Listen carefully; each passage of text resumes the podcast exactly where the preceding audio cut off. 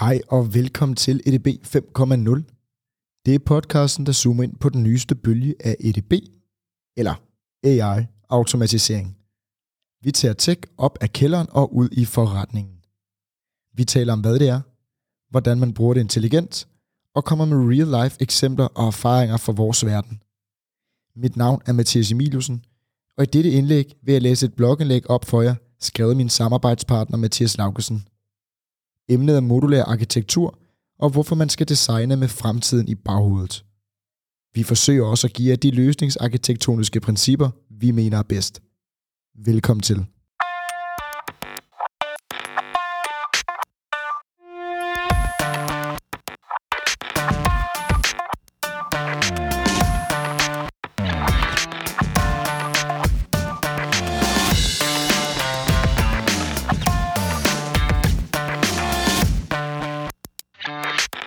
Design med fremtiden i baghovedet. Modulær arkitektur. De løsningsarkitektoniske principper, jeg har prædiket mest gennem årene, og som er blevet modtaget bedst af mine kunder er, alle løsninger, komponenter og koder skal bygges med fremtiden i baghovedet, således at de er reusable, extendable and scalable.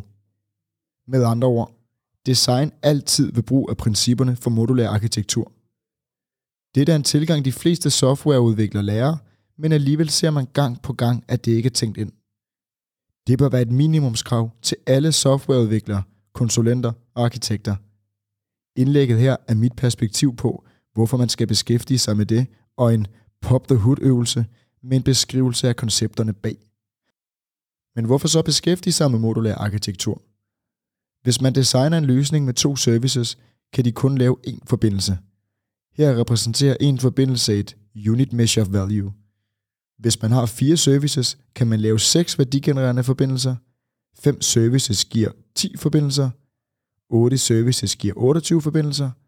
Og hvis man har 12 services, kan man lave 66 værdigenererende forbindelser. Reusable, extendable and scalable.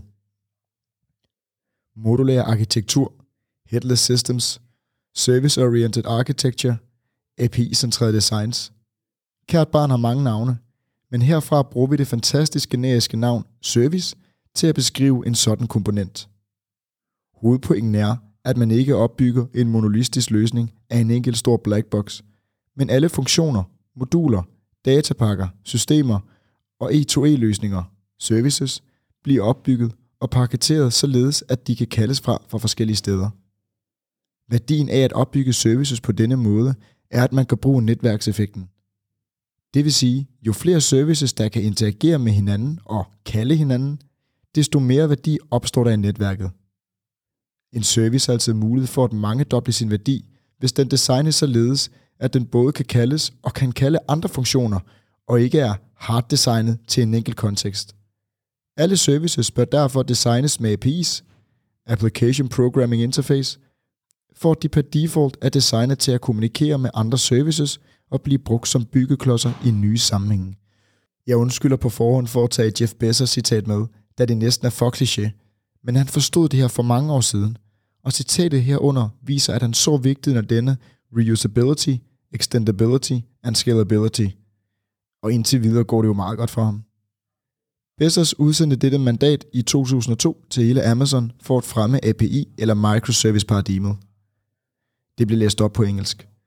Number one, All teams will henceforth expose their data and functionality through service interfaces. Number two, teams must communicate with each other through these interfaces. Number three, there will be no other form of inter-process communication allowed. No direct linking, no direct reads of another team's data store, no shared memory model, no backdoors whatsoever. The only communication allowed is via service interface calls over the network. Number four. It doesn't matter what technology they use. HTTP, CORBA, PubSub, custom protocols, doesn't matter. Number five. All service interfaces, without exception, must be designed from the ground up to the externalizable.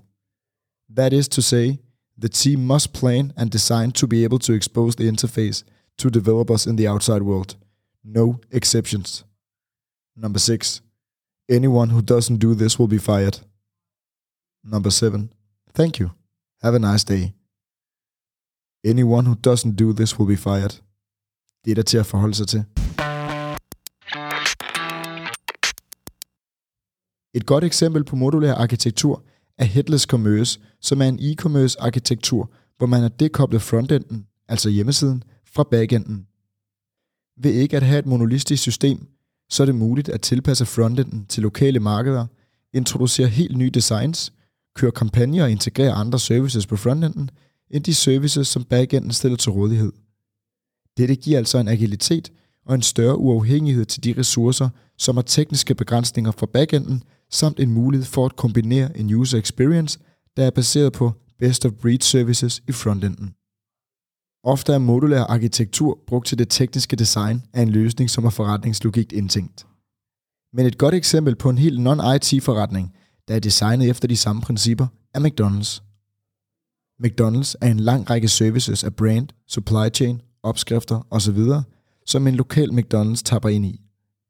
I den forbindelse bliver der lavet lokale tilpasninger og kombinationer af hele koncernens brede udvalg af services. Det giver effektiviteten fra den store virksomhed, men med mulighed for lokal tilpasning. Den samme designtankegang som i Headless e-commerce, modulær arkitektur.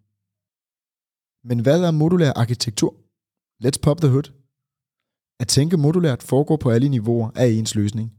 Fra udstilling af en funktionalitet, for eksempel vær-API eller translation-API, til dataservices, for eksempel populære kundedata med yderligere demografisk data, ekspeditionsservices, for eksempel at få behandlet en faktura, eller helt ned på kodeniveau, hvor en funktion kan kaldes af forskellige andre funktioner, for eksempel en samlet routing-funktion, som alle sagsbehandlingsmoduler benytter på én platform.